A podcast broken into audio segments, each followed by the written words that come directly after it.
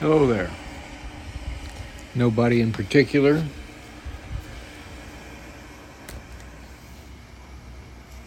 Coming to the end of November. And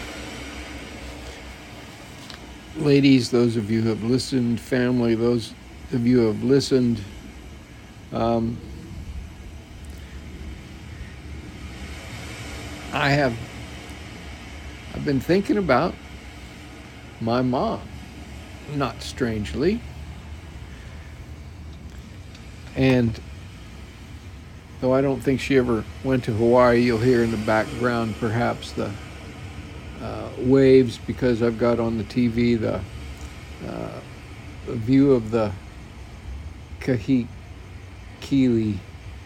Kahekili Marine Reserve off of Maui. And you're hearing the waves breaking on the island of Maui in Hawaii. Thinking about my mom, you know, two main huge things she taught me that love doesn't respect color or religion or family name. Love is love.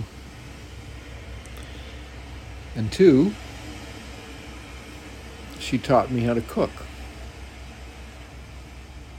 Now, at the time, and it's just come into focus in a particular way in the last few days, but uh, it's come into focus that she taught me to cook for women. When she told me that implicitly, she said, Well, look, love, not everybody cooks. Love, love, somebody's got to cook, everybody got to eat. So, a simple realization that I cook for women is, uh, is is fantastic, actually, and I'm very grateful because my mom prepared me to respect women, to um, not use, but utilize the wisdom that is women she warned me that not all women were good, which is good. Kept me out of a few things. Um, but what started the thought was a year ago. We're into uh, the end of November now, and uh, a year ago we did have a Thanksgiving meal with family. Uh, the last visit because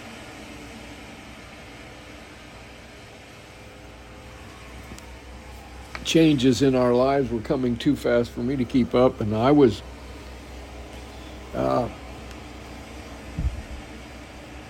coming to the realization that circumstances were dictating that I find,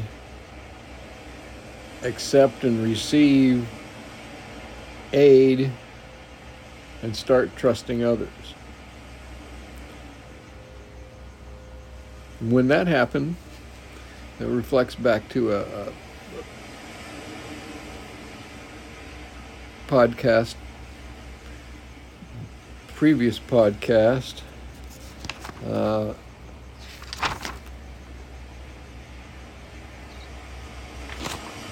episode, whatever it was, about women. Well, I love women. Episode six.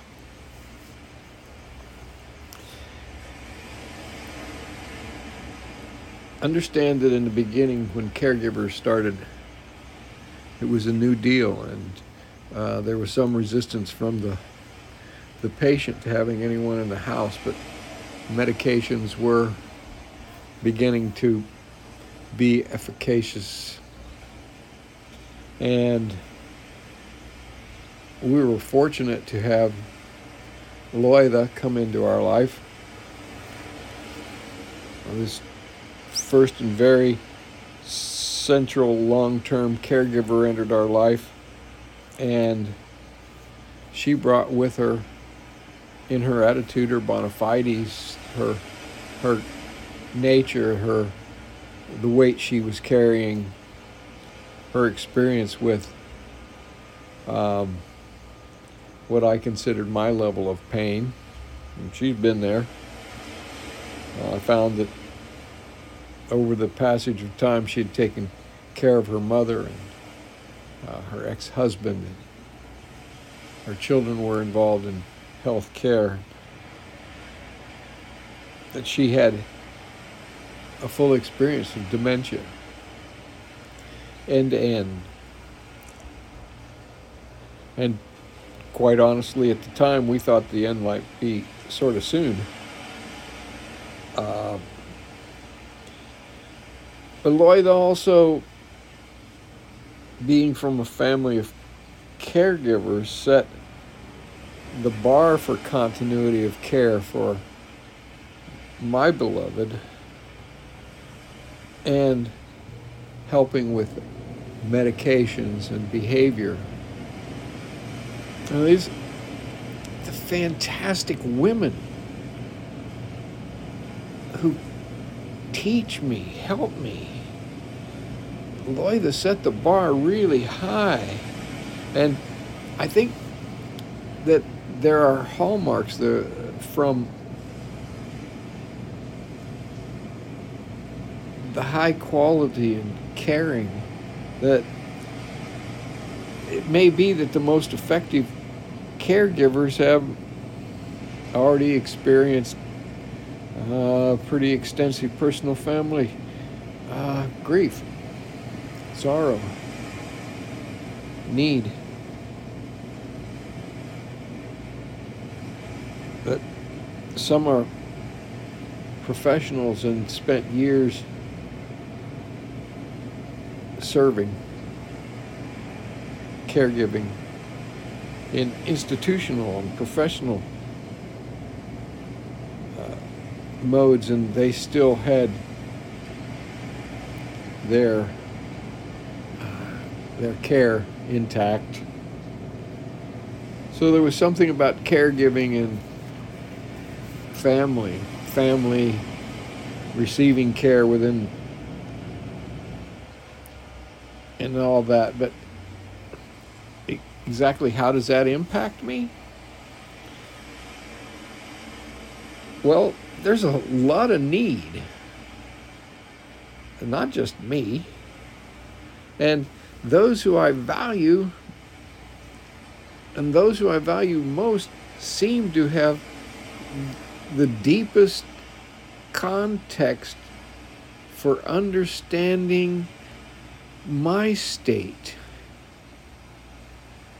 and the level of loving kindness and grace that they need to extend for my beloved to thrive and for me to trust and relax because trusting having people say what they're going to do and doing what they said they were going to do is extremely important when you're as fearful on as many levels as I am at this moment. Well, not so much now, but I have been at the maximum fear level. Know, what am I doing here? I don't belong here. But the women who know where I'm coming from.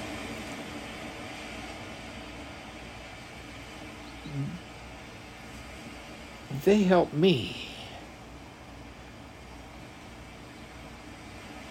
by being themselves, letting me know what their problem is, and, and you know if they have issues, things that have to uh, that are affecting them. I'm not indifferent to the need of those who are sacrificing something to juggle responsibility of their family and their time so that they can work for us, for take care of Stevie, to earn enough to get by. I'm not indifferent to that need. And I think, you know, everybody's scratching for a buck. And it's not about me. It's not my buck. It's about Stevie. But how does it impact me? Even if it's not about me, when Stevie is thriving, it helps me. While she rests, my mind is not fractured from stress. It's healing in trust. And Stevie rests because women bring her love every day. They bring the affirmation and girl stuff. And that impacts me. It's life, it's messy. These are great, fantastic people who who are again worthy of all blessings.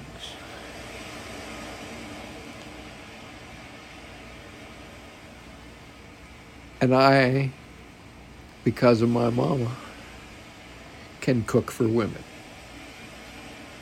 So I cook for women. Keep them happy.